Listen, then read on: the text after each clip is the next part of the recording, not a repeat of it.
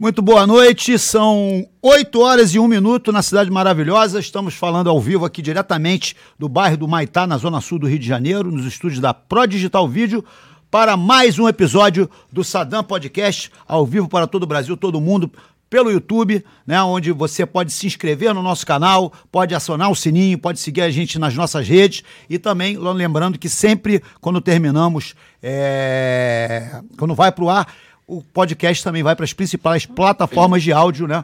O Deezer, o Apple, Apple e também o Spotify. Você pode ouvir o nosso Sadam Podcast onde quer que você esteja. Não faça que nem meu amigo Jorginho Eremita, que assiste do carro, porque pode dar problema, pode bater o carro. Hoje, recebendo minha querida amiga Talita Carvalho, dê um tostão da sua voz e boa noite para os nossos espectadores. boa noite, pessoal. Meu primeiro podcast, então estou animada.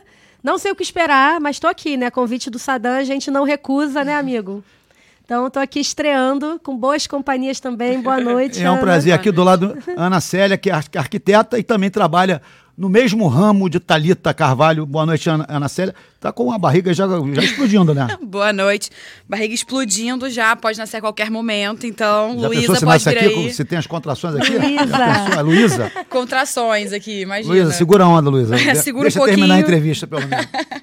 Pessoal, estamos aqui pra, com duas pessoas que trabalham né, é, com design de interiores. Vão ser, porque eu não sou, eu não sou desse riscado. Eu, eu não sei nem desenhar casinha de colorir, não sei desenhar bonequinho, não sei desenhar nada.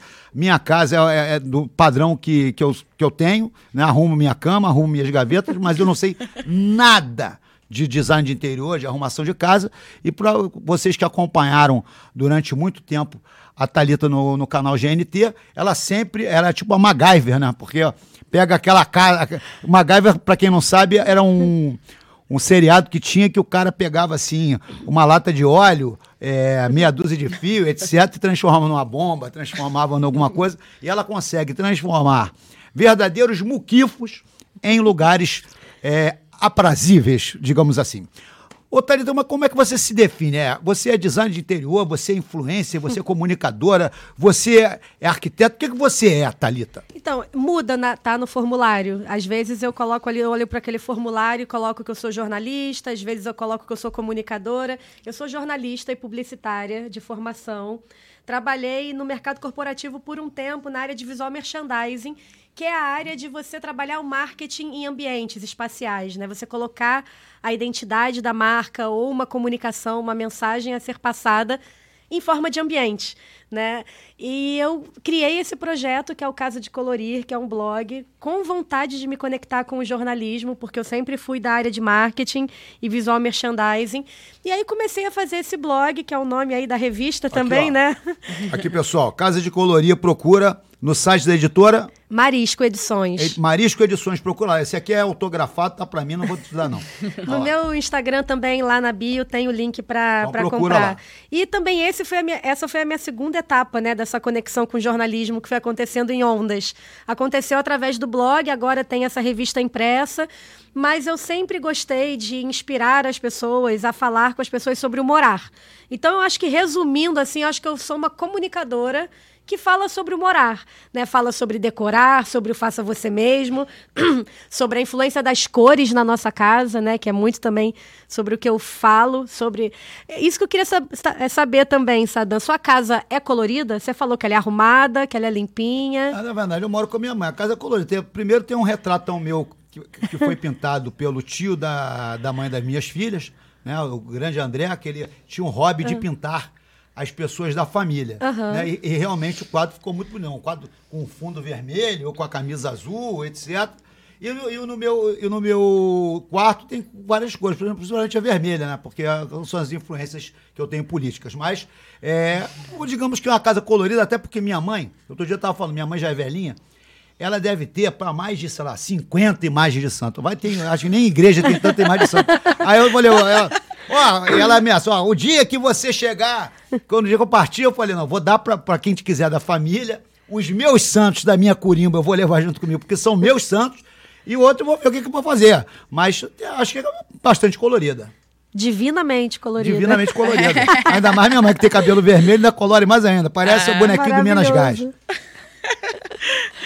Mas e aí? Como é que surgiu essa, essa, sua, essa sua paixão para esse negócio de organizar casa, decorar casa? É, organizar, organizar não é muito. A sua casa forte. é organizada? Olha, a última vez que minha mãe visitou, minha mãe não mora no Rio, né? E toda vez que ela vai na minha casa, eu proibi ela de falar uma. de começar frases com tem que. Porque ela chegava lá em casa e ficava, ó, oh, tem que arrumar isso aqui, tem que organizar isso, tem que consertar isso. Eu falei, mãe, é um desafio lançado, não pode começar com tem que. E ela foi na minha casa a última vez e falou: gente, o que está acontecendo que essa casa está um brinco? Então eu acho que eu, eu entro em ondas, assim. Tem momentos que eu fico um pouco mais tranquila em relação a uma leve desorganização. Não é que eu sou bagunceira, não, tá, gente? Eu até sou organizada. É a bagunça organizada. É aquela bagunça organizada, até porque eu trabalho em casa, né? Isso é importante falar. Segunda, terça e quinta eu tenho equipe lá em casa. Né? O meu escritório é o quarto do lado. Então a casa tem que ficar também com aquela cara de empresa séria, né? Tem lanchinho na geladeira, o sabonetinho cheiroso, Cheiro. a toalhinha no banheiro de visita. Então, assim, eu tento ser organizada.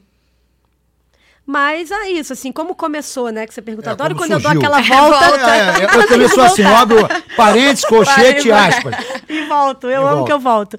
É, quando eu gosto, na verdade, de colocar a mão na massa, né? A minha onda é fazer as coisas, até essa autonomia em casa de você conseguir fazer coisas para deixá-la com a sua cara, né? Então eu quero mudar uma parede, eu vou lá e mudo, eu quero consertar um negócio que está quebrado, fica lá enrolando aquela energia pesada parada. Não, eu vou lá, conserto, resolvo, pinto, costuro, invento.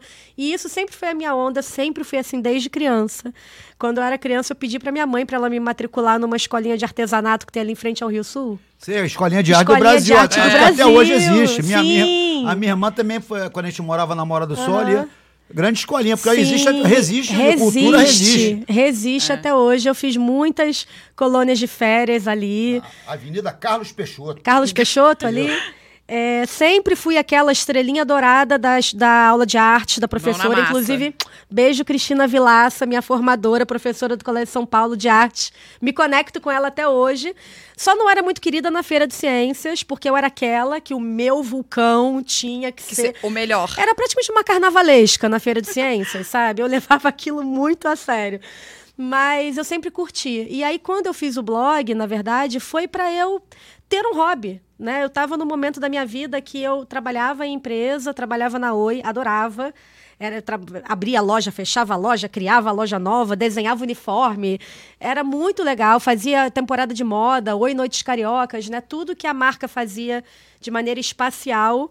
Depois passei por outras marcas, é, mas eu sentia muita falta de me conectar com o hobby nessa época. Eu morava longe, longe. Eu morava no Recreio e trabalhava no Leblon.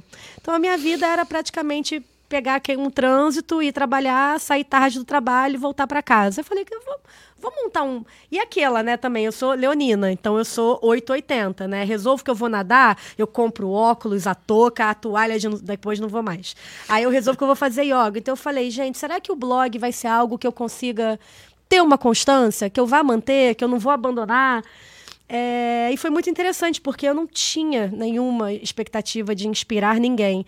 Na verdade, era um compromisso com a minha disciplina, sabe? Criativa, assim, ter um registro das coisas que eu fazia, das coisas que eu inventava.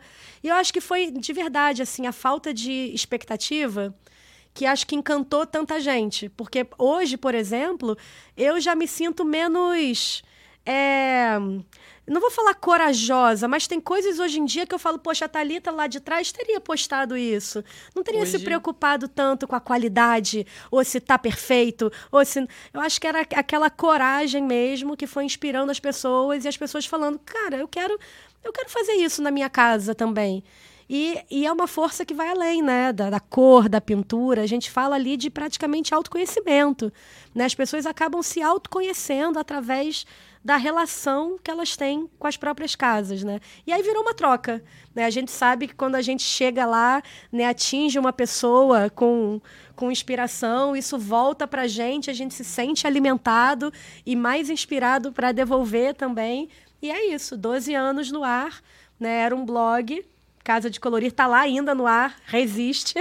Mas era um blog que virou a conta no Instagram, que depois virou o programa, né, no GNT, o Mais Cor, por Favor. E agora tem essa revista impressa também, E estamos aí, ó, podcast, se reinventando, um pouco de tudo. é um prazer você, quando você mandou uma mensagem dizendo que era o primeiro podcast, acho que a Ana também, né? É, primeiro. Primeiro, foi, foi um grande prazer. Mas agora uma pergunta que veio na cabeça, além do roteiro isso aí. É, você estava falando um negócio. Minha mãe, uma época, ela era do Feng Shui. Você usa o Feng Shui quando você vai fazer uma decoração? Ou você se baseia em alguma coisa do Feng Shui? Olha, eu me baseio enquanto curiosa, mas eu tento não passar que eu estou falando de Feng Shui, porque como eu sou uma entusiasta e eu não quero passar essa noção de que eu estou entrando em outras searas de outros especialistas, como organização, paisagismo, Feng Shui, eu uso nas minhas técnicas, mas eu não falo que eu estou usando. Até porque eu não me sinto. É, à vontade. A, a gabaritada, com habilitada, com propriedade, para falar um techniquez, né? Que, que eu me sinto, pelo, pelo contrário, com cores.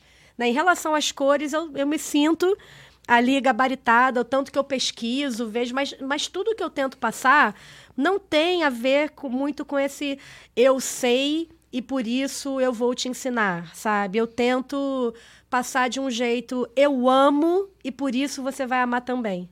Né? Eu tenho até um cuidado, por exemplo, eu não falo as coisas no imperativo, né? eu não falo pegue, pinte. E isso veio até uma vez que eu estava viajando e aí estava na hora de chegar e eu estava muito cansada. Não foi uma ponte aérea, né? Uma das muitas, assim. E aí eu estava cansada e eu lembro que eu não conseguia acompanhar a, a, a ordem das orientações. Pega a cadeira para frente, puxa a bandejinha, aperte o cinto. Eu, calma, gente, é, é muita coisa. E aí, nisso, eu falei, tá aí. Eu nunca mais vou falar com eles no imperativo, sabe? Porque a vida já tá tão corrida, já tá tão cansado para você chegar lá e falar pinte, pegue, lixe, guarde. Então eu tenho também um cuidado na construção das orientações, que é você já pode pintar, secou, é hora de lixar. Agora que você já lixou, você já pode. Né, são pequenas coisas que a gente vai é. mudando fica no discurso. Impositivo, né? é, Caga menos natural, regra, né? né? Eu é. acho que a pessoa faz do jeito é que ela consegue fazer, né? Às vezes porque você fala assim, não, pinte, lixe, mas às vezes ela demora de um dia para o outro para fazer aquilo, não uhum. vai fazer na mesma hora, né? Você fala, tá ensinando lá reformar uma mesa. E aí você, às vezes, consegue fazer aquilo num dia só, mas a pessoa, às vezes, não tem tempo para fazer no dia mesmo. Uhum. E aí vai fazendo aos poucos, vai fazendo no, no momento dela, né? Uhum. E no momento que já envolve muita pressão, né? Porque ninguém quer errar. Com certeza. Ninguém se permite errar. Então, se você já está ali sofrendo uma pressão para fazer o um negócio, ainda está lidando com a frustração, que é algo que a gente tem que aprender a lidar mesmo, né? Eu falo para as pessoas, gente, um blog só de erros, talvez seria um blog engraçado, mas assim, o que vocês estão vendo é muito dos meus acertos, né? Na TV também são os acertos. A não ser que a gente coloque aquela partezinha, né, das cenas preto e branca, de onde deu errado. Porque. Desculpa, gente. Fica à vontade. Porque as pessoas têm que saber que elas vão errar muito, muito, até elas acertarem. Por isso que eu acho que no Faça Você Mesmo tem até uma, uma orientação de inspiração que é um pouco contraditória, que é sonhe pequeno, né? Ah, pense dentro da caixinha. A gente fala sempre na vida ao contrário, né? Sonhe grande, pense grande, faça grande. E no Faça Você Mesmo é... Não, nunca pintou? Pinta uma caixinha. Vai aos poucos. Depois pinta um banquinho. Depois é. vai para a parede, pinta meia parede. Acertou? Errou? Aprendeu onde errou? Depois você vai para o maior, né? E por aí vai, assim. Eu tento mostrar alguns. A gente teve uma temporada inteira do Mascor que a gente voltou nas casas que as pessoas fizeram algo e deu errado. Hum. E eu voltei para corrigir com elas, refazer com elas, aprender no erro, né? Pra gente tentar mostrar mesmo. Na TV Pirata, você lembra, Não, né? TV Pirata. Barbosa, Barbosa. Cara, tinha um programa da Débora Bloch que era o Faça Feio. O programa da mulher moderna e sem jeito. Para mim era, assim, quando eu vi aquilo, eu falava, cara, é isso que alguma hora eu tenho que encaixar na minha narrativa, sabe? Porque é, é, muito engraçado. Ela falava, hoje a gente vai fazer uma almofada que não vai ficar tão boa assim. é isso. Hoje a gente vai fazer um abajur bambu. abajur bambu. Um abajur bambu. E ela fazia toda fofa de avental o abajur e depois ele parava assim, ó. E eu ela... Ficava Olha eu saindo do, do microfone. ela, está pronto, o seu abajur bambu. E o abajur, assim, falava, gente, é isso, assim, a gente tem que aprender a lidar com as com os erros, com as sujeiras, né? Porque é, essa frase parece muito, ai, né, poliana, otimista, mas no faça você mesmo é verdade, sabe? Você vai errando cada vez menos e aí você vai aumentando a complexidade dos projetos. É, até porque esses dias eu estava na casa da, da minha mina Graziele e tava, ela tá fazendo a reforma e ela pintou a parede, pintou as portas do armário, pintou tudo. Tá lá pintando até agora, enfim. Beijo pra Grazi. você já recusou alguma proposta que você não se sentia assim, meio à vontade ou conectada com ela? Muitas. É... Elas são muito engraçadas até. Eu vou explicar para vocês uma questão de sustentabilidade, né? É um termo que tá, já, já teve muito em voga, né? Hoje em dia, quem trabalha com isso até usa o termo regeneração. Uhum. Né? E eu sou especializada em sustentabilidade, fiz um curso aqui né, é, no Brasil, que é muito, muito foi muito importante para minha formação, se chama Gaia. Um curso que eu fiz até no, no Jardim Botânico, Gaia Education. É, e me abriu muito o olhar mais ainda. Eu já era uma pessoa relacionada à sustentabilidade, mas fiz esse curso, encontrei pessoas, construí uma rede incrível e entendi como eu podia usar a sustentabilidade no, na minha formação, né? Eu, influenciadora, contratada de grandes empresas, blogueira, influencer, né? No começo eu até achei assim, gente, mas será que eu não. Sabe aquela síndrome da impostora ali, né? Será que eu vou ser mais um greenwashing aqui, falando de sustentabilidade de forma vazia? E eu consegui encontrar o meu nicho na sustentabilidade, né? Que vai muito pro lado da regeneração também. Você aprender que a sua casa é um pilar da sua saúde mental e física é falar de regeneração, né? Você repensar o consumo na sua casa é falar de regeneração. Você aprender a ressignificar móveis que já existem para comprar menos. É, ou não comprar de maneira desvairada é regeneração. Então, assim, as maiores roubadas que chegam para mim são essas marcas que querem falar. Inclusive, teve uma hoje, mas são essas marcas que querem falar de sustentabilidade e ainda falam de forma muito vazia, sabe? É, eu já neguei projeto para empresa de agrotóxico, que queria fazer uma hortinha itinerante nas escolas. Então, assim, a intenção é boa, mas assim. Ao mesmo tempo, né? faz a é hortinha muito... enche, enche de veneno. E é. enche de veneno. É, eu, já, eu já neguei para a marca de cigarro que queria ensinar, faça você mesmo o seu cigarrinho aquele que você mistura o de blend de é, palha. É, tabaco. O tabaco. É. E assim, tá, eu entendi. Eu até fumo esse cigarrinho de vez em quando, sabe? Eu sou consumidora, mas.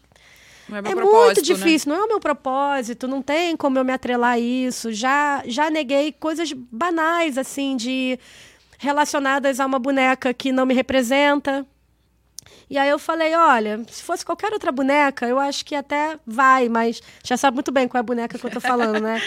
É, e aí eu falei, cara, não sei por que eu vou atrelar a minha imagem a essa boneca. Se fosse a Moranguinho, ou a Rainbow Bright, ou a Suzy. Suzy até, né? né? Eu Agora eu essa... Eu só me encaixei naquele pop, naquele bonequinho que são achatados. Qual é o nome daquele bichinho? É... Achatado? É pop. Que tem aquela cabecinha grande, assim? É, que tem a cabeça grande. É, é uma com ah, desse tamanho. Ah, mini crack. Não, não, não, é um bonequinho, eu esqueci o nome do bonequinho. Tem, tem de vários personagens. Tem, tem de. É. Você sabe, o Fred? É o pop, é o pop. É, é o pop. Isso aí. É o pop, então você. Entendeu? É aquele bonequinho que tem a cabeça chata, né? enfim. E, e, cliente chato? Já teve muito cliente chato? Não precisa Olha, mencionar o nome, logicamente. É, é, é, é raro, assim, porque. Olha, eu vou te falar que. Não. Não? Já tive, assim, é, cliente desorganizado ou uma agência né, que conhece pouco o cliente, porque assim, o que acontece também no meu, no meu segmento é que eu trabalho com o mesmo cliente há muitos anos, os mesmos clientes, né, do ramo de decoração ou de tinta, e as agências vão mudando também, né? Então, assim, às vezes é o mesmo cliente, mas os processos vão mudando. Mas cliente chato, não, o que aconteceu, o que começou a acontecer uma época, no começo do blog, eu, eu fazia eu comecei a pensar em fazer projetos para casa das pessoas, porque as pessoas elas me procuravam, ah, você pode fazer a minha casa? E não era muito a minha seara, mas eu tinha acabado de pedir demissão do meu trabalho corporativo para tocar o blog exclusivamente, isso foi em 2013. Então é óbvio que eu estava ali estudando e vendo todas as oportunidades, né? E é impressionante como as pessoas ainda têm realmente medo de cor. Então isso era chato, porque as pessoas me brifavam, me contratavam, porque eu sou uma pessoa que faço uso da cor mesmo como protagonista. E depois que a gente começava a falar, o, o processo ia descolorindo, sabe? A maioria, assim, né? Quando ela via mesmo, eu falava, então, então eu não precisa ser comigo, né? Pode, você pode fazer aos poucos, inclusive. Você não precisa nem fazer com outra pessoa. Você já entendeu que você quer cor, né? Você já entendeu que talvez você não está preparada para tanta cor, então vai fazendo aos poucos. aos poucos. Então, assim, vou falar que foi chato, não foi chato, mas foi, foi frustrante, sabe? Porque eu vi que as pessoas ainda têm essa resistência. Eu até falo que é assim, sabe aquele negócio o álcool entra, a verdade sai. Na decoração tem o dinheiro entra, a coragem sai, sabe? E é por isso que eu gosto tanto do faça você mesmo, porque quando a pessoa não está pagando, né? Quando ela está desprendendo o menor valor por aquilo, a gente tende a ser mais corajoso, porque se a gente se arrepender, o prejuízo não é tão grande, menor. é menor. Então, assim, faz você levanta da cadeira, né? E faça a sua pintura, depois pinte de novo e pinte de novo. Hoje em dia também, gente, já é uma crendice que você tem que pintar de branco para pintar de outra cor, né? E eu vejo que as pessoas ainda acreditam nisso, né? Então, assim, ah, se eu pintar de vermelho, depois eu vou ter que pintar de branco. Mas não. Você pode depois pintar por cima de novo, de novo. O que eu quero mais é que você tenha aquela parede colorida, igual uma brusinha nova que você vai no shopping, sabe? Às vezes a gente tá triste, assim, que aí no shopping compra um batom compra. Eu, na minha casa, eu pinto a parede. e tem, já que você está falando de cor, tem esse negócio de cores da moda, cores da estação, cores disso, cores daquilo.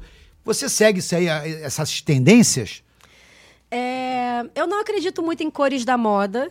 É, eu acredito muito da gente entender o que a gente gosta, né, e colocar a nossa identidade na nossa casa, até porque as coisas vão mudando, né? Então hoje você tá com esse cabelo mais no ombro, depois você quer ele mais comprido, depois você pintou de ruivo. A parede pode, deve acompanhar isso. Eu digo parede, gente. Assim, eu sou defensora de uma casa colorida ou não colorida, eu sou defensora que você faça o que você quiser na sua casa. Inclusive, se você gostar do branco, que você use o branco. O que a gente vê hoje em dia é que o branco, na verdade, ele é a ausência da decisão, né? Muitas vezes não são pessoas que falam, olha, eu gosto do branco, eu quero o branco. Não, o branco tá ali porque ninguém fez nada, né? Então, eu acho que as pessoas têm que fazer o que elas bem entendem. Eu respeito muito, né, as pesquisas de tendência. Eu acho que elas estão aí por algum motivo, né? E, e tendência não é moda. Então, tendência é mais mais uma representação, né, uma união de pensamentos, de, de comportamentos, de medos, de verdades. Então, eu acho sim que a gente pode avaliar tendências por exemplo, o que a gente está passando nos últimos dois anos é uma tendência e o jeito que a gente vai colorir a casa tem a ver com o que a gente está vivendo.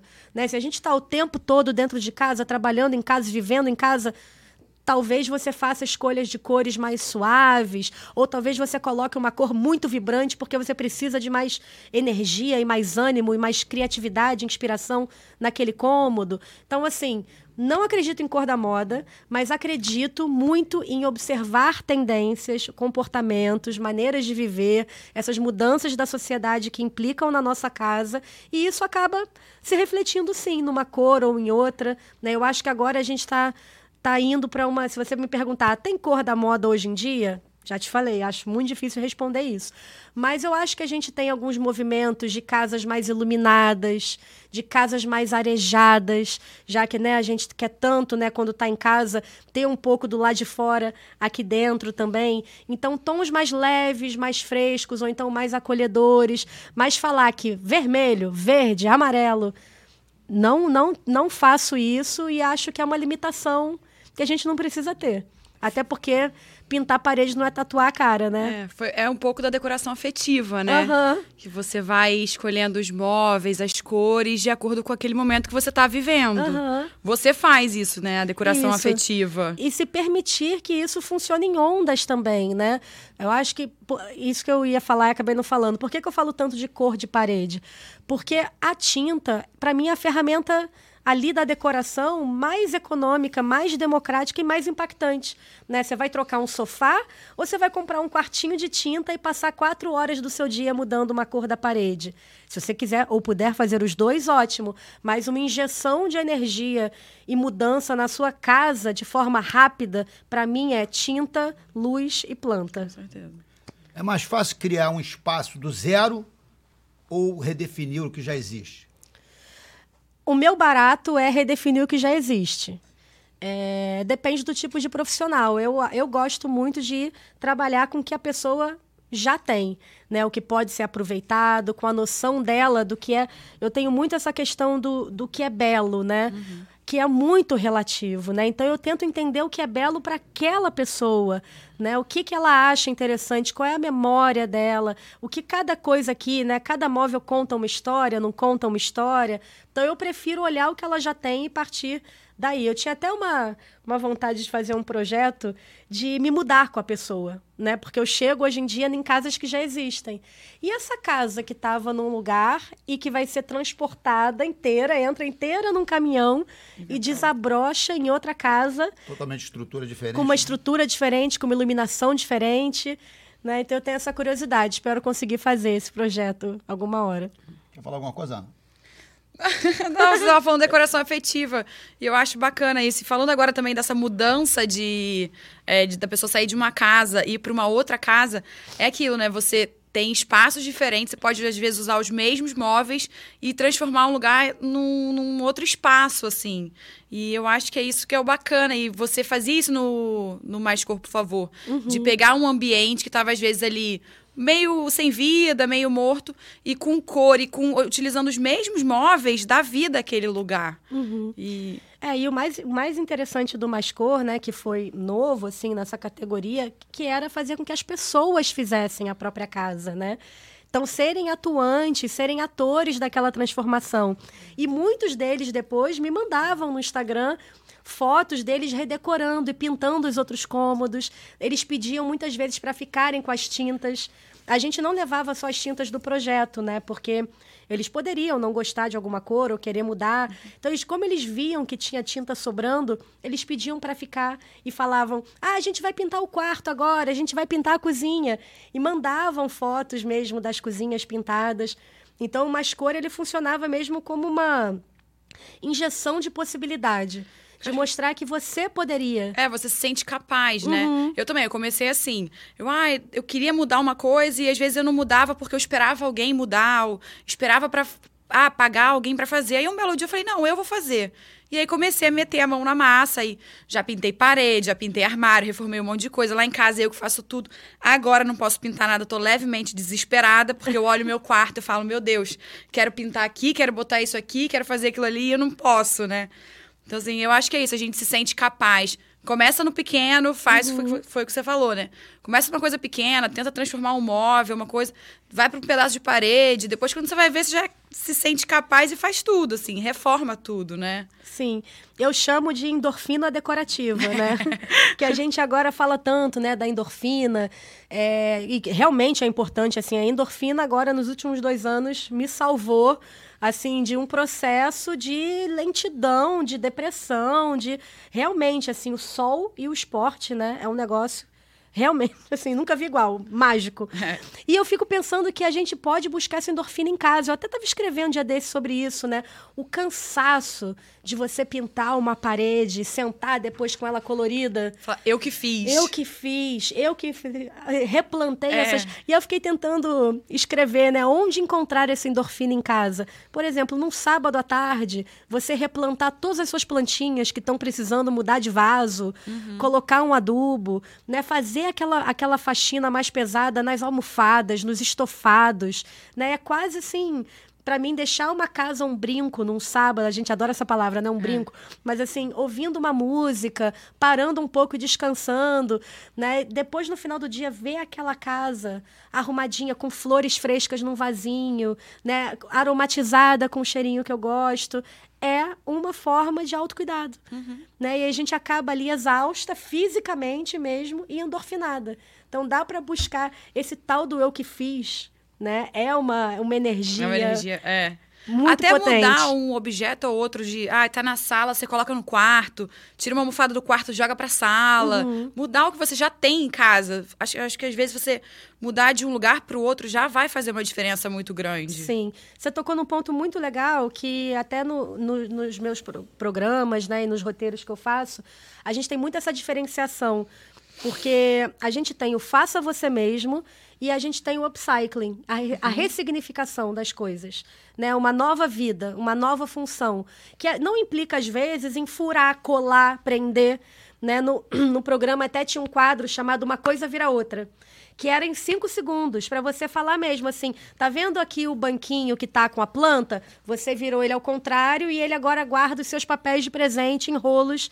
na, no seu escritório, uhum. né? E, e isso tem muito a ver com o olhar você não precisa nem ter nenhuma técnica e nenhuma ferramenta, né? É o olhar apurado que você fala, hum, aquela tigela agora vai virar vaso de planta, aquele abajur vai para o banheiro, iluminar o meu banho de uma maneira mais relaxante. Né? É só esse olhar de você pegar uma coisa e colocar em outro lugar e a sua casa está sempre numa ciranda, né?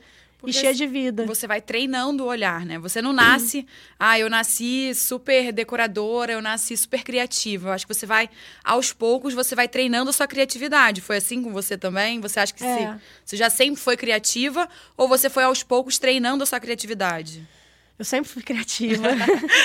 é, mas eu acho sim que a gente pode treinar a criatividade. Eu penso muito nesse termo, né, em criatividade como uma forma de você sobreviver, alcançar os seus projetos, mudar o jeito que você vive a sua vida. Então eu acho que tem duas formas, né, duas maneiras. Uhum. É, eu tenho um ponto positivo porque eu sempre fui muito incentivada. É, eu fui uma criança que muito, fui muito criativa e que os meus pais sempre olharam para isso e deram asas à minha imaginação, né? Eu fazia muita coisa, fazia brinquedo, inventava, pintava. Eu tinha, uma, eu tinha uma revista quando era pequena, eu grampeava e fazia. Era de moda, mas recortava os panos de prato da minha mãe para botar na revista. Uhum. Então, assim, tinha um incentivo, mas eu acho que tem sim um olhar que se treina. E eu treinei muito olhar aí, tá? Em relação à caçamba de lixo. Adoro. Pra você ver, porque assim, eu não consigo ver uma caçamba, né? Que eu já, gente, já tô sentindo um cheirinho ali maravilhoso. O cheirinho, hum, acabou de chegar a pizza Vespa da nossa parceira. Pode, a grávida agradece. Pode, pode chegar. A grávida agradece, Thalita agradece, eu agradeço também tomando fome. Nem almocei hoje. Que isso. Que isso. Uau, Nossa. Cortadinha isso, Marguerita, francesa. cortadinha é. francesa, nossa parceira Vespa Pizza, do Largo do Machado, Vespa da Lapa, sempre fortalecendo. Um abraço pro meu amigo Chicão, inclusive foi aniversário do Chicão essa semana, não pude ir lá no sábado na festa junina, porque estava em outro compromisso. Beijo pro Chicão da Vespa do Largo do Machado da Lapa, beijo pra Alexia, toda, todo o Sadam Podcast, gente. nós temos aqui... É essa Amo. guloseima maravilhosa que pizza vespa é pizza vespa. Então, aproveitando essa pausa, pode provar a pizza provar. à vontade para eu hum. anunciar a importância de você se inscrever no nosso canal. Então você vai lá, se inscreve no nosso canal, não deixe de se inscrever e aciona o sininho. Para quê? Toda vez o Sadam vai oferecer alguma coisa para você, vai oferecer o carnê do baú, vai oferecer alguma plano de saúde, não. Toda vez que você se inscrever e, e, e acionar o sininho, o que, que acontece? O YouTube avisa quando a gente entra com vídeo novo, avisa quando a gente está ao vivo e você acompanha todos é, os programas do Sadam Podcast, canal Sadam Podcast. Lembrando que além do Sadam Podcast, toda segunda-feira às 8 da noite, temos também toda quarta-feira às 19 horas a nossa querida Ana Carneiro com o Jiu-Jitsu Old School Series trazendo a velha guarda do jiu-jitsu, contando aquelas histórias da arte suave. Então, se você curte jiu-jitsu, se você curte MMA, toda quarta-feira, às sete da noite, a querida Ana Carneiro, do Rolling Times Brasil, entrevistando sempre as feras brabas das antigas do jiu-jitsu. Voltando ao assunto, Thalitinha, eu comecei no rádio, né, é, com 18 anos de idade, né, tem 34 anos, meu pai era radialista, né, felizmente foi uma pessoa que faleceu muito cedo, né? Aos 40 anos ele teve um problema de saúde sério e praticamente um acidente, faleceu e eu tô aí no rádio há desse tempo cumprindo uma promessa que fiz ao meu pai. Mas eu sempre fui atrás do microfone. E no rádio você pode ser feio, você pode ser banguela, você pode ser o que você for. Né? Hoje mesmo eu tô com a cara meio esquisita porque eu tive a triste, a triste experiência de, de querer exprimir um espinho interno no nariz. Não faça isso, eu tomei um esporro do médico hoje, tá? Não faça isso. E a minha cara até onde estava desse tamanho. É graças aos medicamentos, hoje eu estou um pouco apresentável. Mas você no rádio, você não tem idade, você não tem sexo, você não tem nada. A sua, tem a sua voz ali.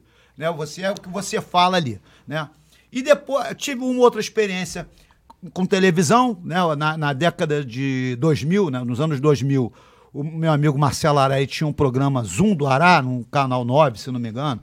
E eu tinha um quadro da extinta Rádio Jovem Rio, que eu falava pela Rádio Jovem Rio e aparecia ali numa coisa, tipo, praticamente uma história. 15 segundos, falava da rádio, falava da, da minha agenda e ia embora. Mas essa é a primeira experiência que eu tô tendo né, com, com audiovisual, né, botando essa minha cara feia para jogo. É, como é que você começou na internet? Como é que foi a saída sua para as câmeras? Você sentiu alguma dificuldade no início? Foi tranquilo? Como é que foi?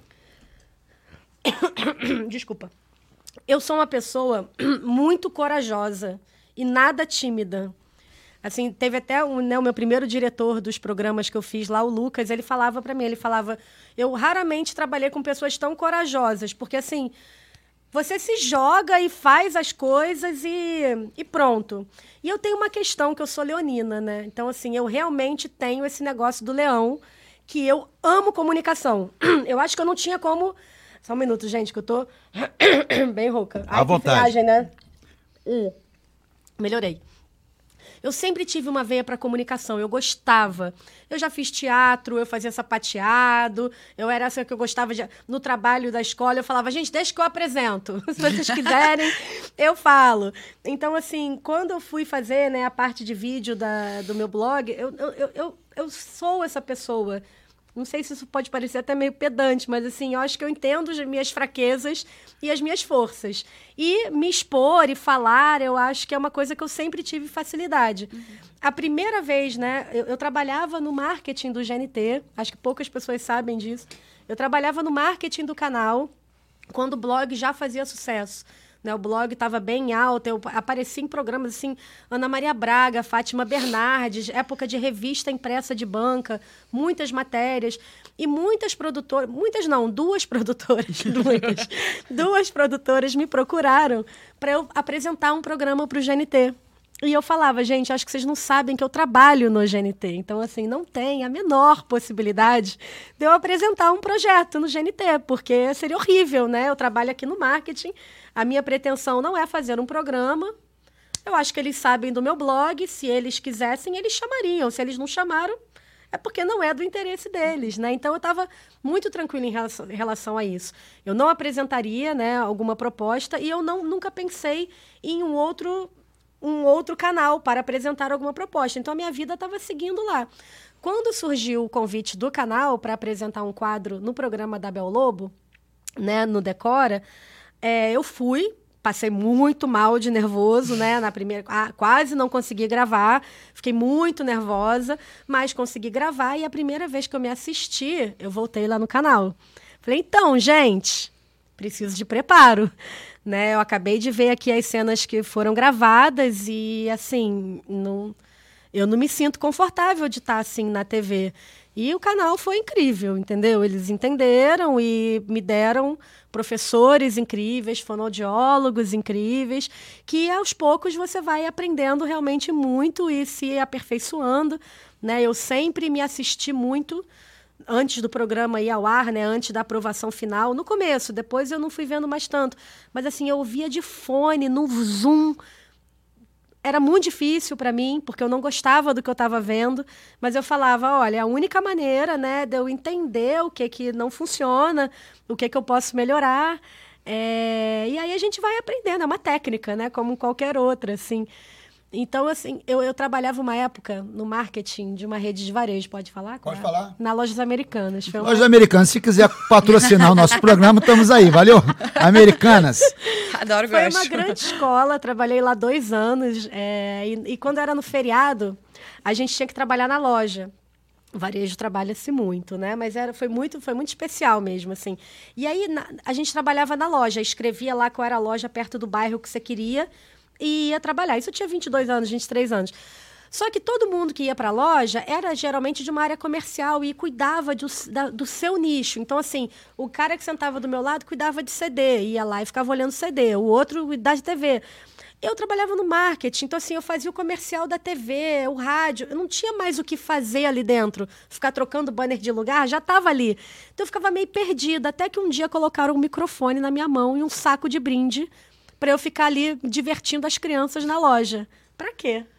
acabou, assim. Eu que já queria, já tava desanimada de ir pra loja no feriado, que eu queria estar tá viajando, né? Ficou Poxa, animadex já... pra falar o no microfone. Eu não via a hora de vir outro feriado que eu ficava, gente, tô aqui com a bonequinha Jane Fashion. A primeira pessoa que chegar aqui falando qual é a comida do ursinho Puff vai ganhar a bonequinha. Dava 10 da noite, a loja fechava, eu falava, gente, passou rápido. Adorei. Então, assim, acho que realmente, assim, comunicação é o meu, minha paixão. Não, e você sabe muito bem que o maior comunicador, ao menos na minha visão, né? E eu tinha, é uma pessoa que eu conheço desde que eu tenho cinco anos de idade, porque os meus pais trabalharam com ele. O Silvio Santos começou assim, vendendo na barca. Uhum. Ele começou como comunicador da barca Rio Niterói, né? Camelô e etc. E hoje em dia, hoje, com toda, por mais que esteja velhinho, de vez em quando fala algumas besteiras e tem algumas opções. Ele sempre foi governo, né? Então é o, você não, não queira que o Silvio Santos seja não governo. Ele é sempre quem está no governo. Mas, independente de qualquer coisa, dele estar tá velhinho, etc., eu acho que não vai ter outro comunicador é, do quilate dele uhum. na história da, da, televisão brasileira. Ele começou bem assim. Mas, voltando à internet, né? Estava com o Marcelo Lobato, é, quem você conhece, quem é empresário de grandes artistas semana passada, né? Pô, Planet Ramp, Nando Reis. Posso mandar um beijo para ele? Saudade. Beijo, beijo, Lobato. E a entrevista foi muito boa, por sinal. Né? O Lobato é um cara inteligente, é um cara safo, né? Enfim, beijo pro Lobato também. É... Tava falando com o Lobato semana. E agora eu esqueci o que eu tava falando com ele. Ah, não, o negócio do vale quanto pesa. tô, tô parecendo o André Barros. É o, é o antibiótico, pessoal. É. O negócio do vale. Antigamente é vale quanto pesa, hoje em dia é vale quanto segue. Hoje em dia, o número de seguidores eu estava falando outro dia com um, com um amigo meu, que não vou mencionar o nome, depois eu falo contigo, porque você, inclusive, conhece a pessoa.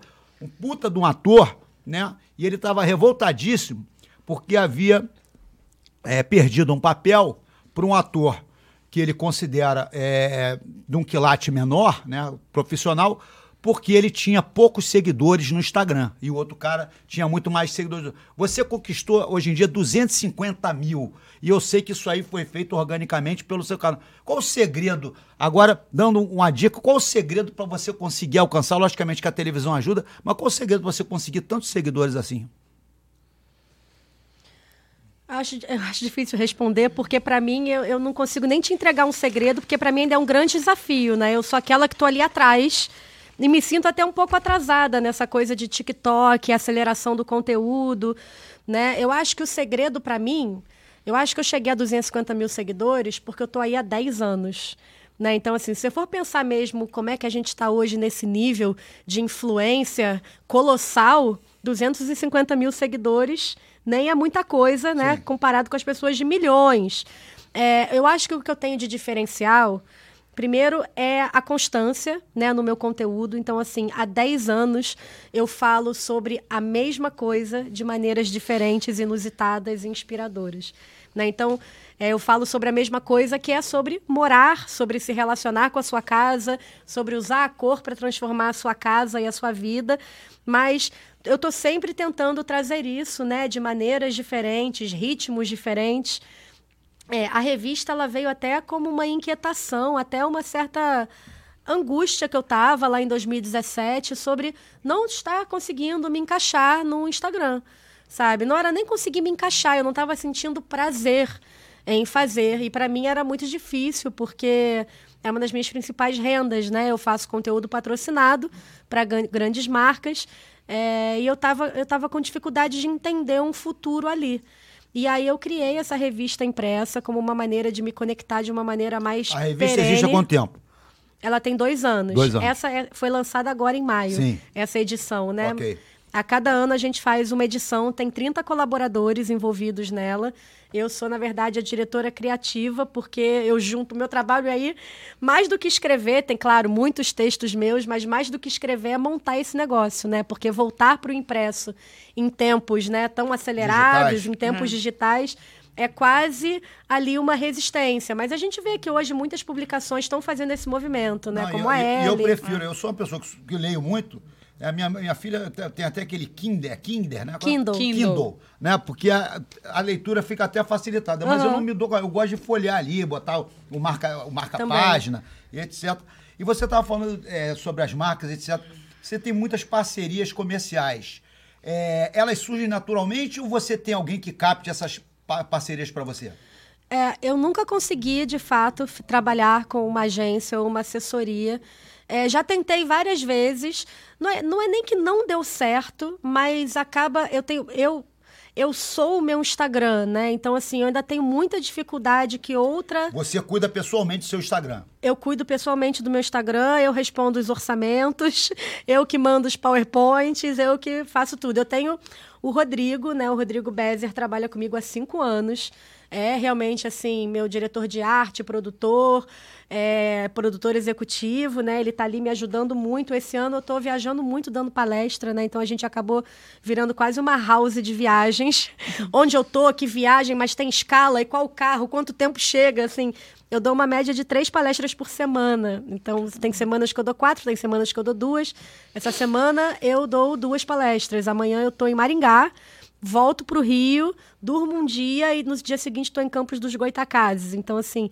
E Campos dos Goitacazes é avião ou vai encarar a estrada? Eu vou de avião ah, e sim. volto dormindo de, na estrada, para não ficar pesado para o cliente também, né? Tem que ter uma certa, uma certa parceria.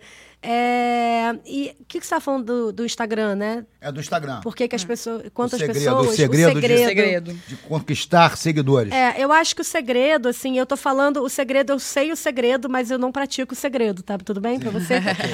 mas eu acho que o maior segredo é a constância e a naturalidade, assim. É, não adianta planejar. No, no, meu segmento, por exemplo, tá? Na minha área.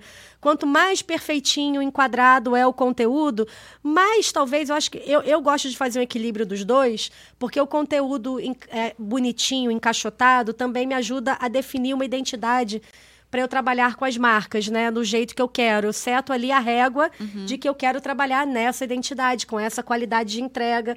Mas o que as pessoas querem ver mesmo é a verdade. É o dia a dia, É o dia a né? dia, é você falando ali abertamente para a câmera o que você pensa, uhum. o que você sente. A Ana Célia também tem vídeos no, no Instagram, no, tenho, no TikTok, tenho, meus Como vídeos. é que você faz?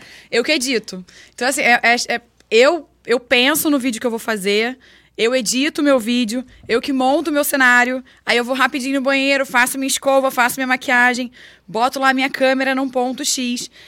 É, os primeiros vídeos foram bem difíceis para mim também. Eu, meu marido é editor, né? Vou comer pizza. É, então, ele me ensinou, ele falou, eu falava assim, poxa, Rafa, você não vai editar os meus vídeos? Ele falou, não, Ana, não vou editar, porque se eu editar o primeiro vídeo para você, você nunca mais vai querer editar vídeo nenhum e eu vou ter que editar todos e eu não posso parar o meu trabalho para fazer isso para você. Falei, não, então você senta e me ensina a editar um vídeo agora. Uhum. E eu falava, caraca, não vou, não vou aprender a editar de jeito nenhum. Aí ele, primeira vez, ele me mostrou no computador. Eu ficava assim, eu não vou conseguir. Falei, não, peraí, Rafa, no computador não dá, vamos descer um pouco o nível, pegar meu celular aqui, vamos ver um aplicativo, a galera usa aplicativo para poder editar os vídeos, vamos baixar um, um, aplicativo, você me ensina. Aí ele me mostrou mais ou menos lá como eu editava, eu falei, não, beleza, agora já sei o básico, agora vou me virar. Então eu que faço tudo. Eu que penso, ah, qual o que, que eu vou fazer? Eu fiz uma parede de cimento queimado, eu reformei meu armário. Falei, então tá, vou reformar meu armário. Meu armário é um armário velho. Então eu botava lá meu celular gravando, eu que gravei tudo, eu que fiz o cenário todo, aí depois eu de tudo eu sento, eu edito tudo e aí eu posto assim. Então é, eu, eu às vezes eu fico até meio desanimada porque eu posto o negócio com o maior amor e carinho. Aí chego lá e falo, caraca, não deu visualização, putz, a galera não curtiu. Você vê que tem um monte de salvamento, todo mundo salvou, fez o que eu, que, eu tava ensinando, mas aí na hora de dar uma curtidinha, na hora de dar um comentário para ajudar o engajamento, assim, a galera dá uma desanimada. Eu acho que isso me deixa um pouco triste. Eu estava comentando com o Pedro Faria, que é o nosso diretor aqui, o nosso chefão. É, volta e meia eu coloco assim, umas perguntas iradas aqui do podcast, etc. Aí, geralmente, o, o Instagram ele dá uma dica para você, tá? Você aí que está em casa. Hoje em dia o Instagram ele está entregando muito poucos stories e também muito pouco as fotos. Então ele quer dar, ele está dando é, ibope para o Reels, que vem a ser o, o TikTok do Instagram, uhum. né? Então, volta e meia eu coloco, mas acontece que as perguntas que eu, que eu faço aqui, geralmente a pergunta e a resposta, passa daquele minuto do vídeo do Reels. Né? Então não dá para botar no Reels. Então volta e meia, eu boto. Eu fiz uma pergunta sobre da, da Maré Jussá, sensacional. Eu postei, deu tantas visualizações. Semana passada eu dando aula de jiu-jitsu, toda quarta-feira eu dou aula na Brasília Fight lá no projeto Paquetá, né? É, e eu fiz uma posição ali, né, do jiu-jitsu antigo, que não é nada demais, não é nenhuma coisa mirabolante. E postei. Deu 5.700 e poucas visualizações. Aí me lembrou disso é agora que eu estava comentando com o, com o Babu antes disso. Ô, ô Thalita, é, a pessoa, é, quando tem alguma coisa, é, é melhor ela reaproveitar ali ou comprar novo? Ah, sempre reaproveitar, né? As eu coisas acho, de casa. Eu acho que sempre reaproveitar. Você, você consegue dar uma nova função. Eu acho que a gente pode. Eu não sou contra o consumo, não, tá, gente? Adoro comprar uma coisinha nova para casa, para mim. Mas eu acho que a gente pode sim ressignificar o nosso olhar dentro de casa para reformar, para consertar né? Que a gente também tem outras maneiras de ressignificar, né? Eu também tenho o quebrado ali que pode ser consertado. O meu micro-ondas, eu tô numa questão com ele que é assim, enquanto tiver conserto, meu amor, você vai ficar comigo. Você não vai ter escolha, Pô, porque meu, toda vez que eu conserto... meu primeiro micro-ondas foi do meu primo e antes de ter sido do meu... Acho que rodou em cinco casas da família e era um trambolho gigante. O meu conserta, aí daqui a pouco ele vai dar uma cansada, ele já tem ali uns 10 anos, né? Meu micro-ondas.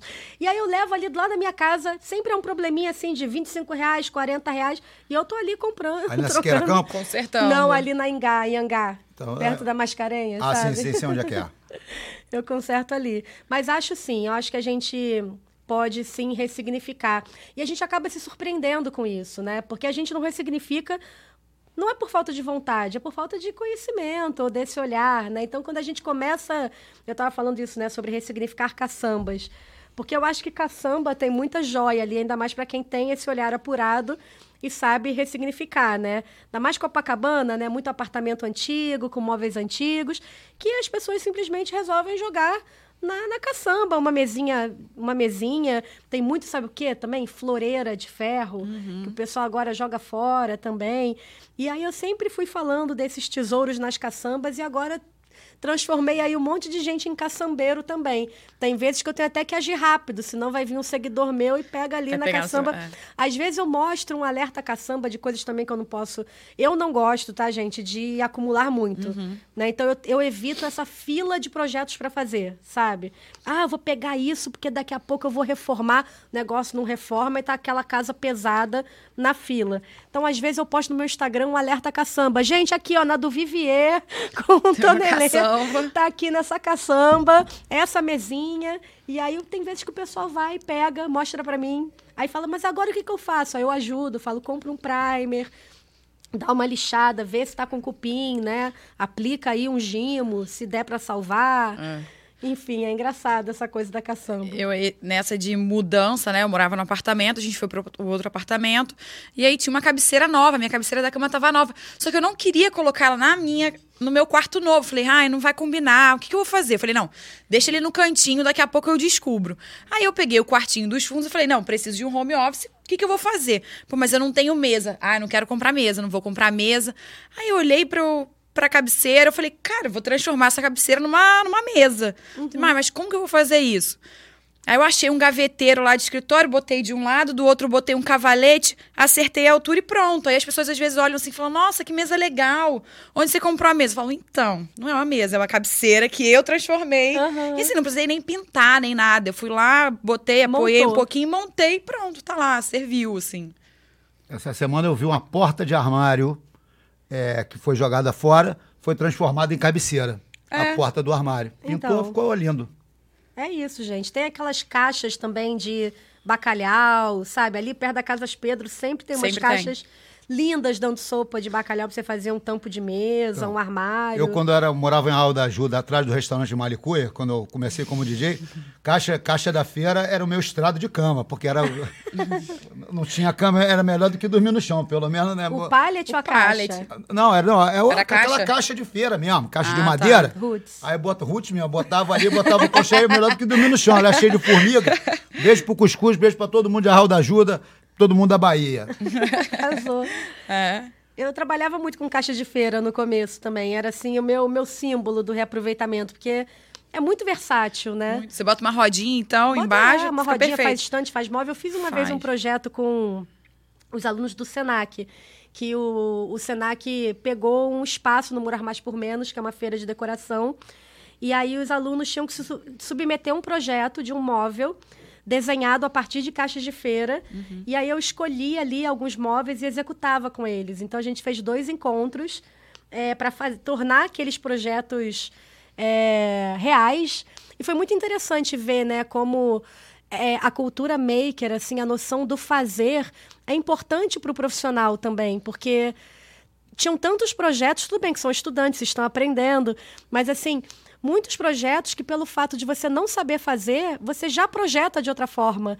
Né? Eu olhava e falava, tá, mas como é que é a liga disso? Isso se sustenta como?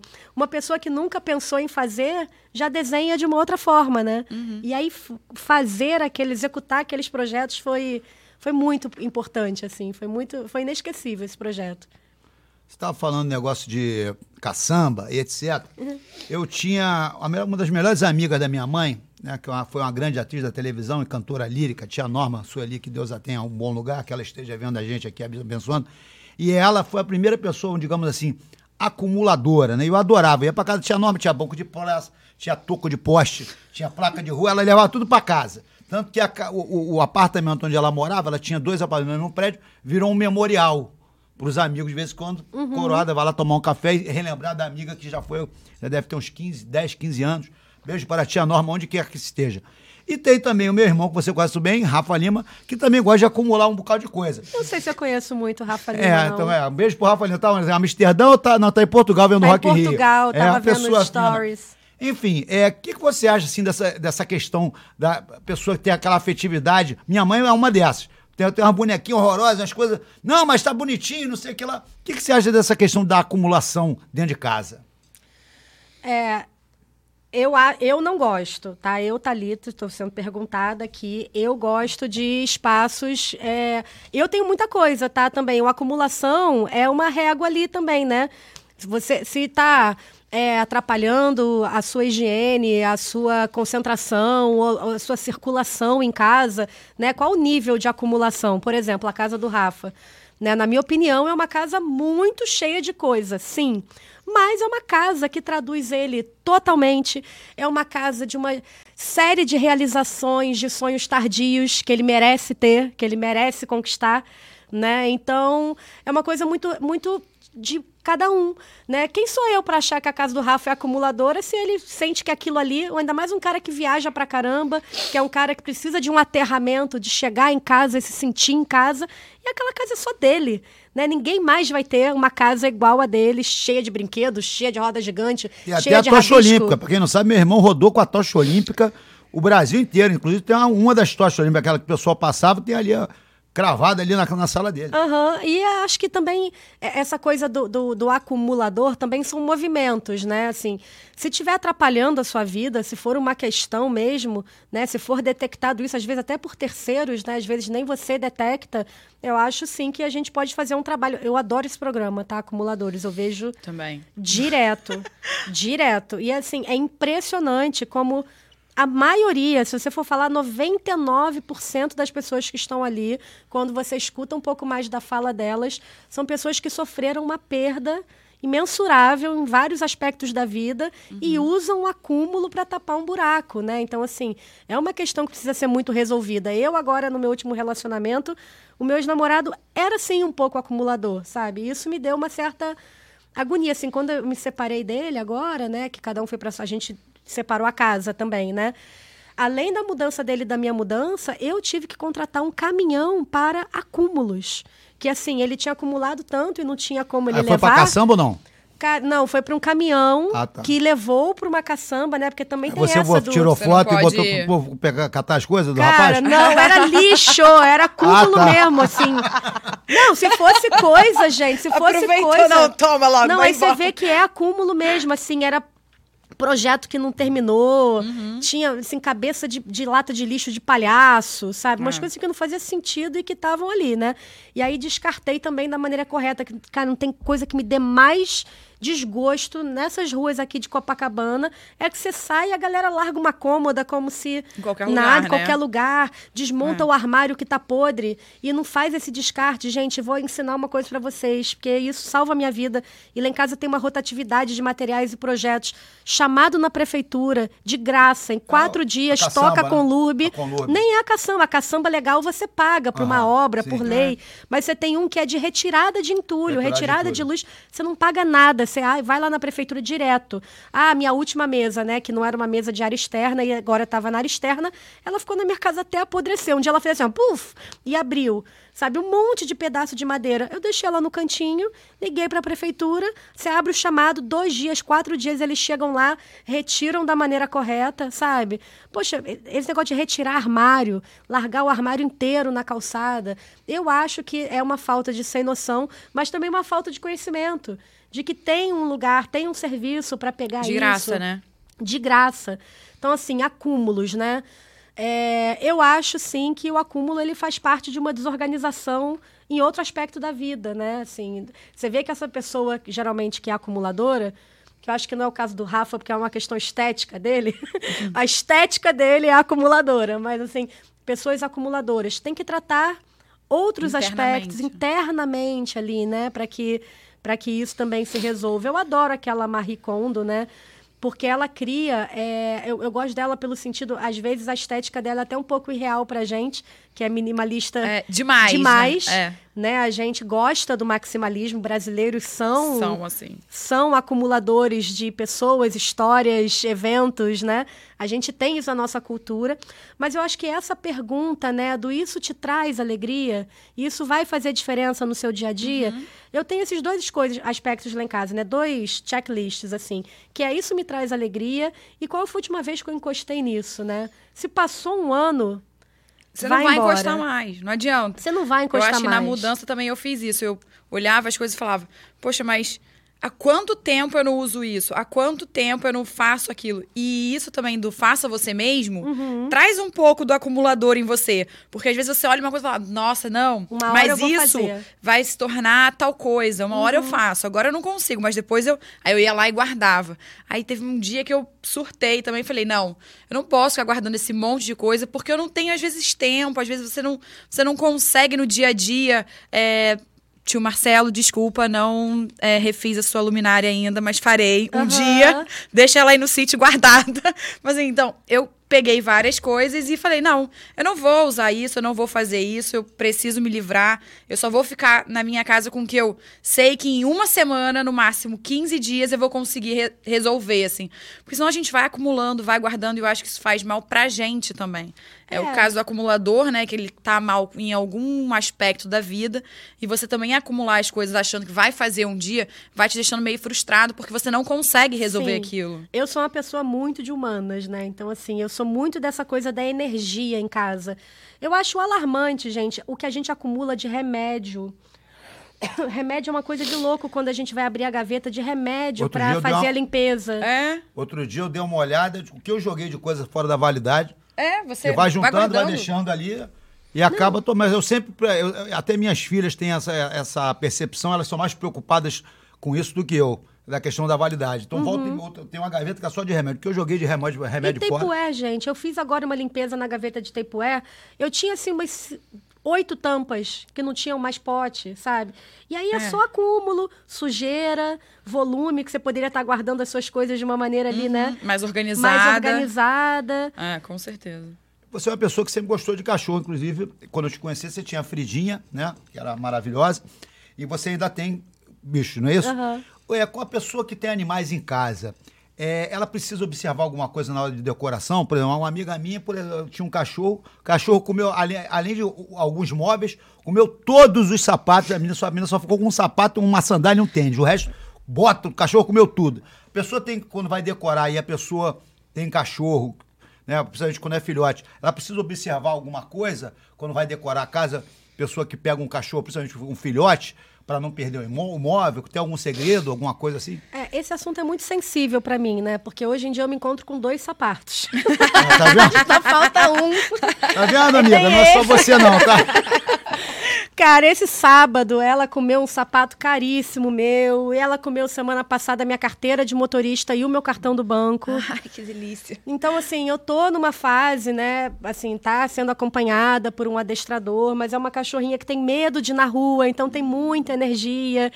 Né? Então, acho que a gente tem que realmente é igual bebê, não tem uma técnica, é tirar da frente, entendeu? É tirar as plantas que ela alcança, é tirar o, o, meu, o meu gatinho, né? Eu tenho uma cachorrinha e um gatinho. O gatinho, ele tem alergia a quase tudo aromático. Hum. Então ele tem alergia a incenso, alergia a defumador, alergia.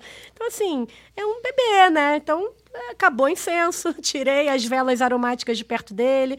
As plantas, né, gente? Tem plantas que são tóxicas, tem plantas que não. Um Google responde isso para todo mundo, mas tem. Comigo ninguém pode. A jiboia, é. comigo ninguém pode, espada de São Jorge, né? Quanto mais rajadinhas são as plantas, mais. Mais não sei, mas as rajadinhas. De ser venenosa. É, probabilidade. É. Então, assim, tirar as plantas da frente, mudar, por exemplo, o tapete da minha casa foi embora.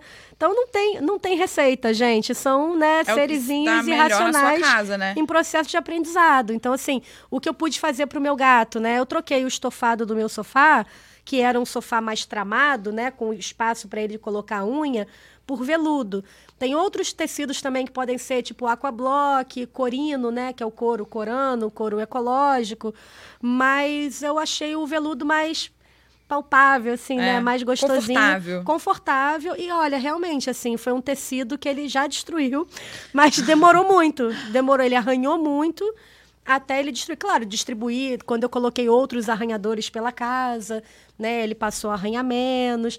É, eu meio que passeio com ele, porque eu tenho um quintal. Então, às vezes, eu boto uma coleirinha, gente. Quem me olha pela janela fala: olha, essa aí. Não bate bem. Não tá boa. que eu boto o gato na coleira e dou volta com ele no quintal para ele achar que tá passeando. Mas faz diferença, entendeu? É. Porque eu viajo muito. Então, eu fico tentando ali quando eu tô em casa né? Eles não ficam sozinhos. É, a Clara, que é a minha afilhada, ou a diarista que me ajuda também, ficam lá em casa, né? Vou fazendo ali uma, ups, uma operação uhum. logística. Mas segredo para isso, eu acho que é a paciência, constância né, no aprendizado e tirar de cima. e tirar da frente, porque. Senão não perde jeito. mesmo. Perde mesmo. Parada é a seguinte, Thalita, eu sou uma pessoa que sempre li muito. Hoje, hoje em dia não leio tanto, mas li bastante a vida, a vida inteira. Mas eu sempre achei que a cultura tem que circular. Em vez de ela ficar é, juntando poeira na prateleira, eu acho que a, então eu nunca fiz uma, uma, biblioteca, até porque o tamanho do meu apartamento, se eu fosse juntar todos os livros que eu já li, não nem caberia dentro do apartamento.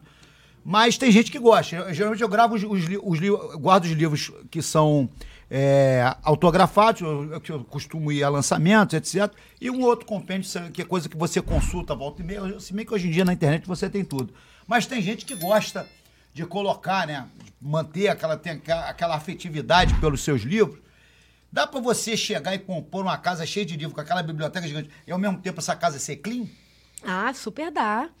Super dá. Eu, eu gosto muito também de manter os livros, gosto de mantê-los à vista. Né? Não está, por, por, por um acaso, nessa minha casa não está, porque eu não fiz estantes na minha casa, então eles estão dentro do armário. Mas uma dica para manter a casa clean, nesse caso, é a simetria. Né? Então, quanto mais simétrico o seu acúmulo for, acúmulo, no caso, um, um acúmulo de livros, nunca vai ser um acúmulo pejorativo, é. né? Mas assim, quanto mais simétrico for, então você pode fazer duas prateleiras do mesmo tamanho, organizar cores os livros também. por cores. É um pouco polêmico isso, eu é. adoro. Eu adoro porque eu sei exatamente qual é a lombada do meu livro e uhum. sei exatamente onde eu quero, onde eu vou encontrá-lo, sabe? Mas eu fiz uma vez um vídeo também organizando os livros. Naquela época, né, de guerrilha da pandemia, que eu estava fazendo co conteúdo para manter a minha sanidade mental e manter a das pessoas. Então eu tentei fazer umas ideias mesmo assim, gente é, é do it yourself de guerrilha. É olhar para os seus livros e organizar por cor. É derreter as velas que você já tem em casa para fazer velas novas. Sabe? Eu estava eu tava nessa, nesse desafio de projetos de faça você mesmo, que você não precise sair na rua para fazer e ainda assim trazer um pouco mais de alegria e mudança na sua casa. Uhum. Você estava falando de planta, né?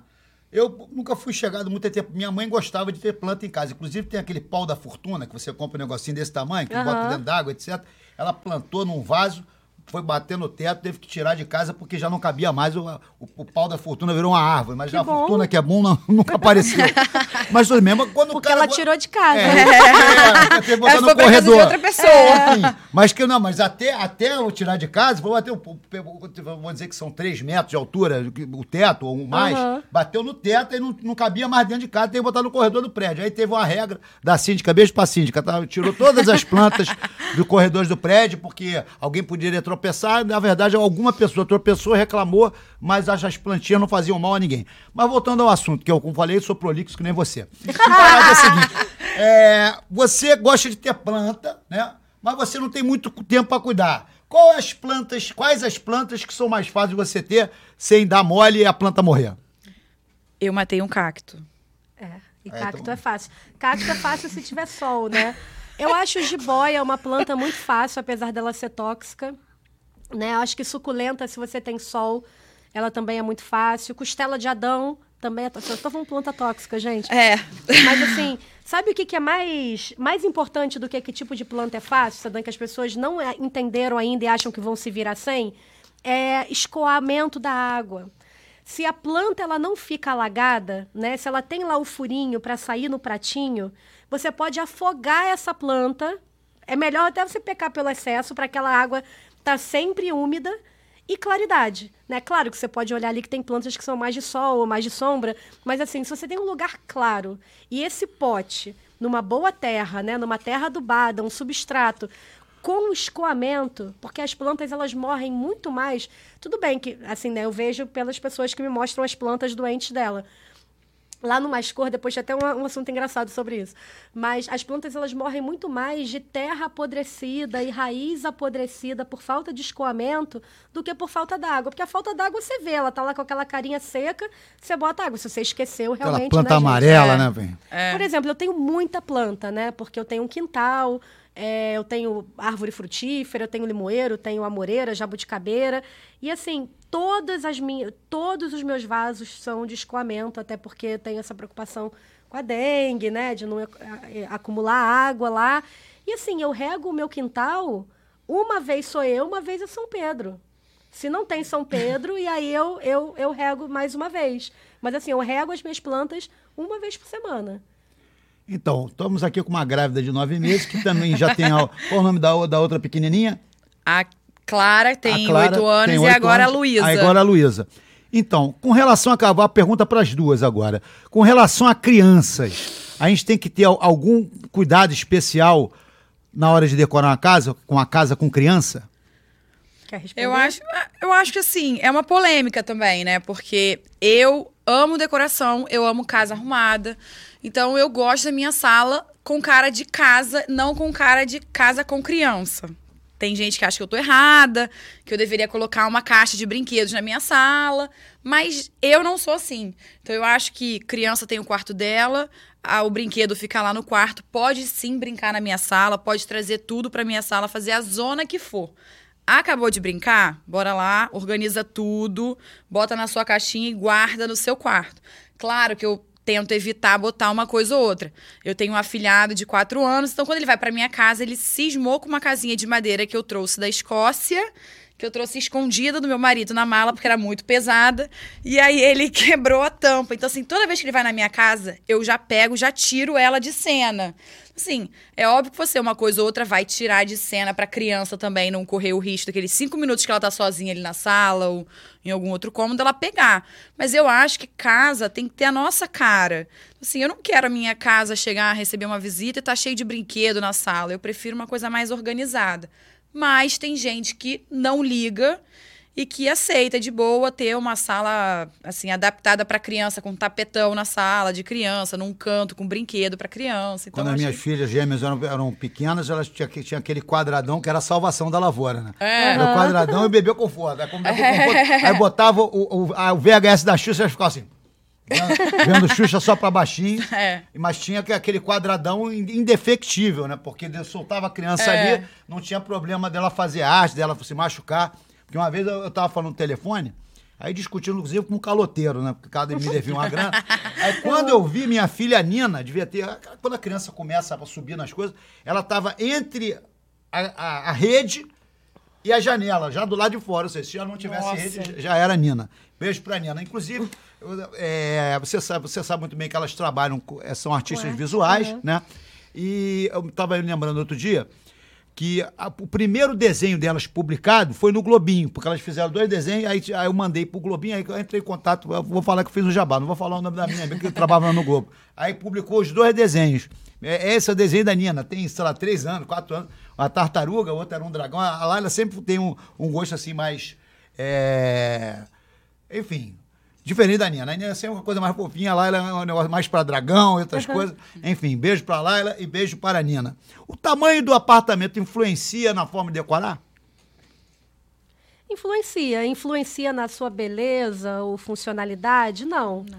Mas na maneira de decorar, com certeza, né? Acho que quanto menor o apartamento, mais inteligente, mais racional, né? Mais planejado você vai ter que atuar ali, uhum. né? Por exemplo, a gente tem uma, uma, uma, uma questão com mesa de jantar, né? Que o brasileiro gosta muito de mesa de jantar retangular, né? Mas a mesa ideal para quanto menor é o espaço é uma mesa redonda, né? Porque uma mesa redonda, além dela ocupar ali uma quina, ela pode ampliar ali a capacidade de receber pessoas Sim. mais fácil, né? A gente vai se juntando. Acomoda mais, né? É, a gente vai juntando. Você pode ter ali uma mesinha de duas cadeiras que, se você for pegando o banco da área e a cadeirinha do escritório, o tamborete, vai é. o tamborete, o barril de cerveja, vai sempre cabendo mais um ali na mesinha redonda, né? Quer fazer alguma coisa? Parada é a seguinte, por exemplo, o cara já tem uma casa maneira. Aí ele chega assim, Thalita, eu quero mudar tudo na minha casa, mas não quero perder o conceito dela. Como é que você faria um negócio desse? Ah, eu acho que, acho que essa pergunta é até fácil, assim, porque é, olhando a casa do jeito que tá, se ele gosta, né? Primeiro que eu vou fazer algumas perguntas ali para ele, né? O que ele gosta, o que ele não gosta. Não o que ele não gosta dali, né? Porque talvez a gente pode até mudar algumas coisas. Eu falo, eu chamo isso do briefing subjetivo, né? Que a gente é atender desejos daquela pessoa que ela nem sabe que tem, ou que ela nem soube verbalizar, né? Uhum. Por exemplo, no Mais Cor, eu nunca perguntei que cor eles gostam ou não gostam. Sabe? Porque essa pergunta ela vai vir carregada ali de um conhecimento pouco aprofundado que talvez funcione mais como uma barreira, um obstáculo para mim, como uma resposta, né? Eu acabo perguntando coisas mais assim.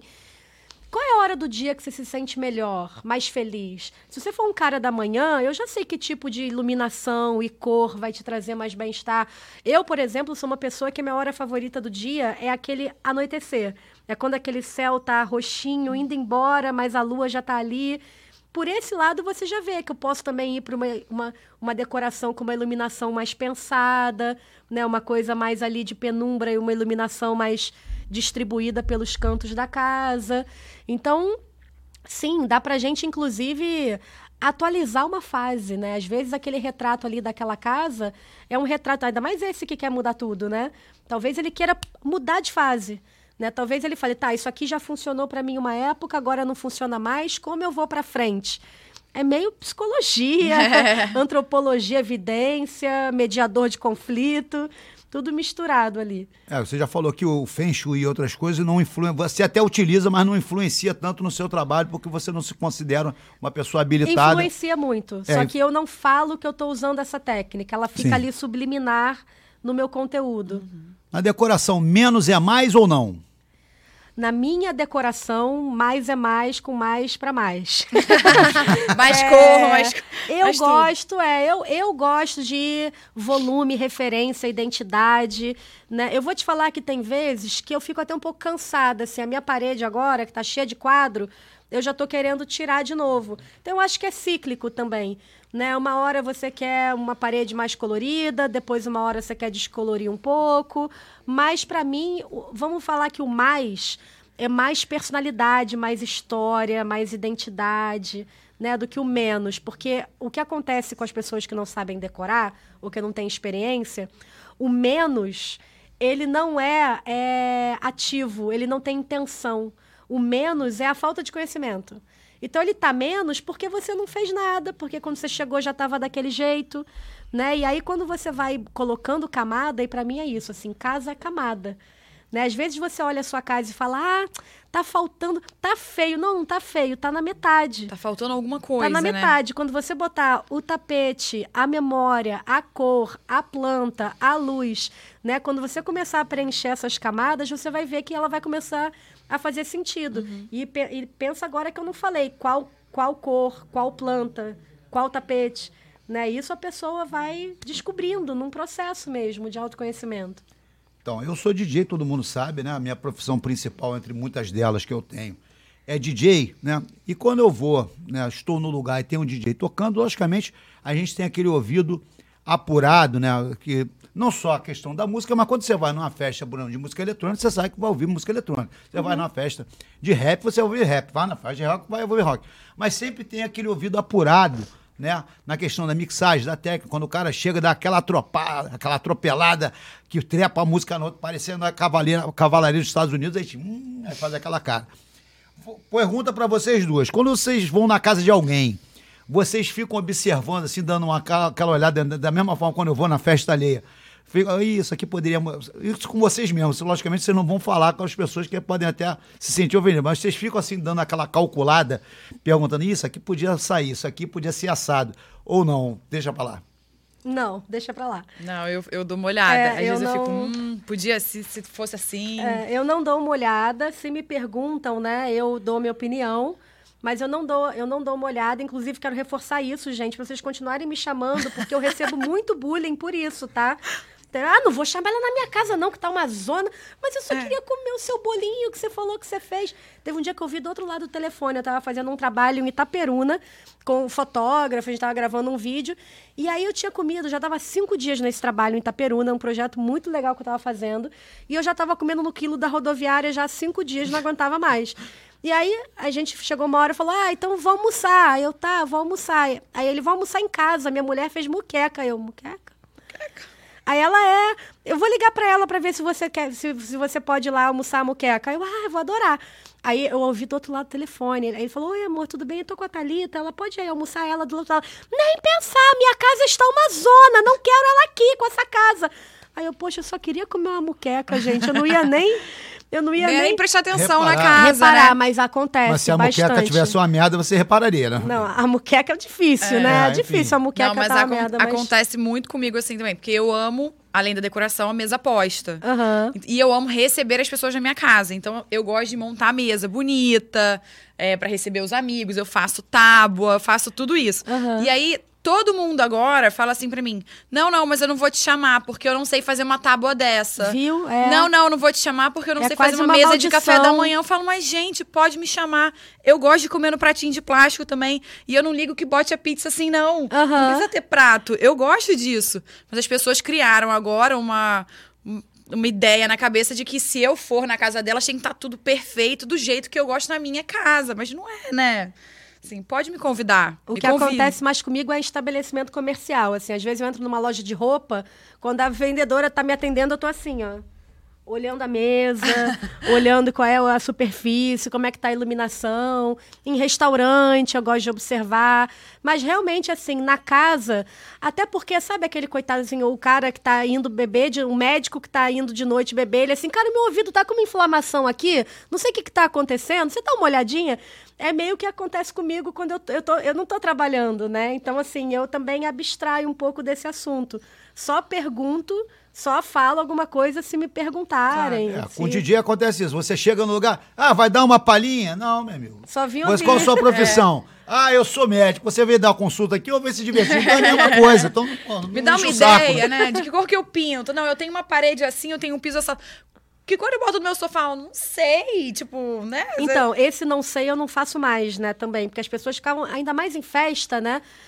Antes, né, da pandemia, ia muito mais a festa e tal. As pessoas bebem, perdem a... Noção. a Totalmente. Eu ia falar vergonha, mas... É, as pessoas já não têm noção de nada. Quando bebe, perde vergonha, E perde aí, coisa. eu já fico arrepiada quando vem com o celularzinho assim, É, ó. mostrando a eu foto, tenho né? aqui a minha casa, não sei o que lá. E aí, antes, né, eu ficava nessa. Antes eu falava assim, ah, eu não sei, tem que ver o resto, né? Ah, eu tenho que olhar melhor, conhecer o que você, como é que você gosta. Aí a pessoa indo embo- ia embora assim, ó. Revoltada, né? Nem ajudou, é. sabe? Aí agora eu já mudei a minha tática, assim. Eu já tenho umas cores aí na vida que eu sei que são padrão e que são fáceis de acertar, independente da luz, do piso. Eu já respondo na hora, como se fosse assim. Cinza.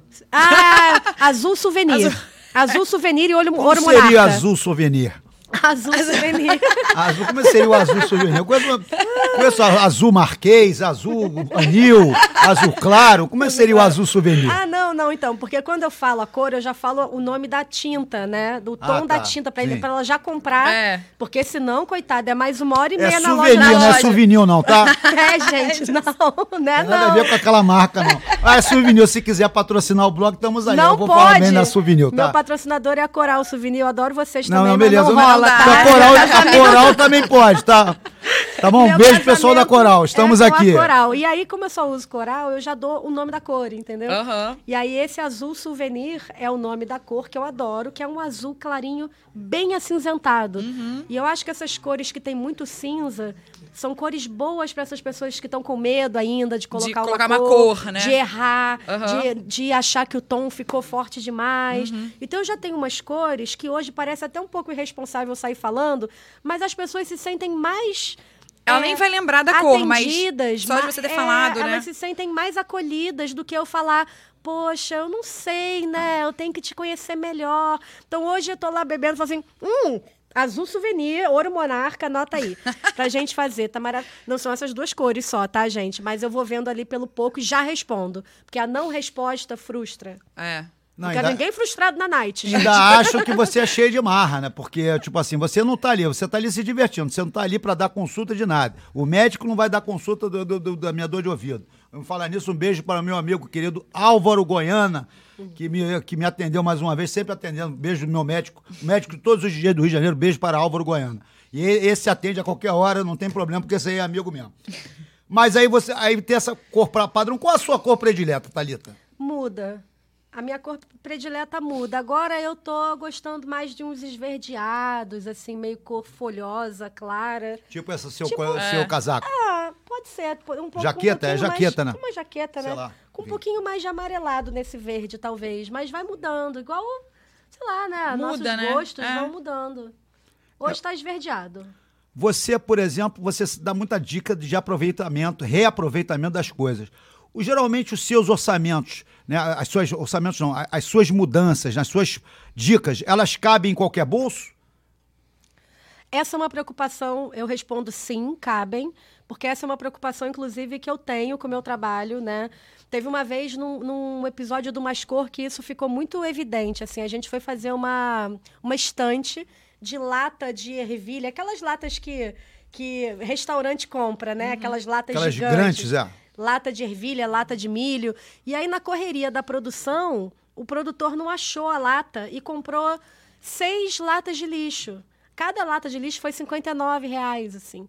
E a gente teve um entrave ali na hora de gravar, porque eu falei, gente, para ser seis latas de lixo de 59 reais, que vai dar uns 300 e poucos se fazer, que eu não sei fazer a conta, é melhor comprar uma estantezinha, entendeu? Então, assim, não é só a dica, é uma filosofia de vida, sabe? E aí eu bati o pé ali, a gente inverteu o horário da gravação, né? Entrou com uma outra cena antes, para que de fato o projeto fizesse sentido. É, quando eu fazia. Mas as latas de. Desculpa, as latas de ervilha seriam o quê? O, uns o suporte? nichos. Ah, uns nichos, assim, para guardar ah, brinquedo. Tá. Sim. Aí podia guardar meia, podia guardar lenço. Mas aí a lata de ervilha é essa, assim, ah, você vai ter que comer seis latas de ervilha. Por exemplo, eu tinha um, um, uma parceria com um restaurante, que ela, eu ia lá, o nome da, da, da dona era Dona Frick, Delírio Tropical. Delírio Tropical. Ela deixava eu entrar na cozinha, me mostrava as coisas, falava assim, vê aqui o que você quer usar com frequência. Eu apontava, ela guardava as coisas para mim. Então ela guardava as latas de extrato de tomate, as garrafinhas de vidro de azeite que aproveitavam, sabe? Teve uma vez que eu fui fazer um, uma festa de 15 anos de uma da minha afilhada. E eu também entrei em contato lá na Barra, que eu morava na Barra, com um restaurante, falando: moço, você pode juntar todas essas latas de azeite que esvaziarem, que eu venho aqui buscar?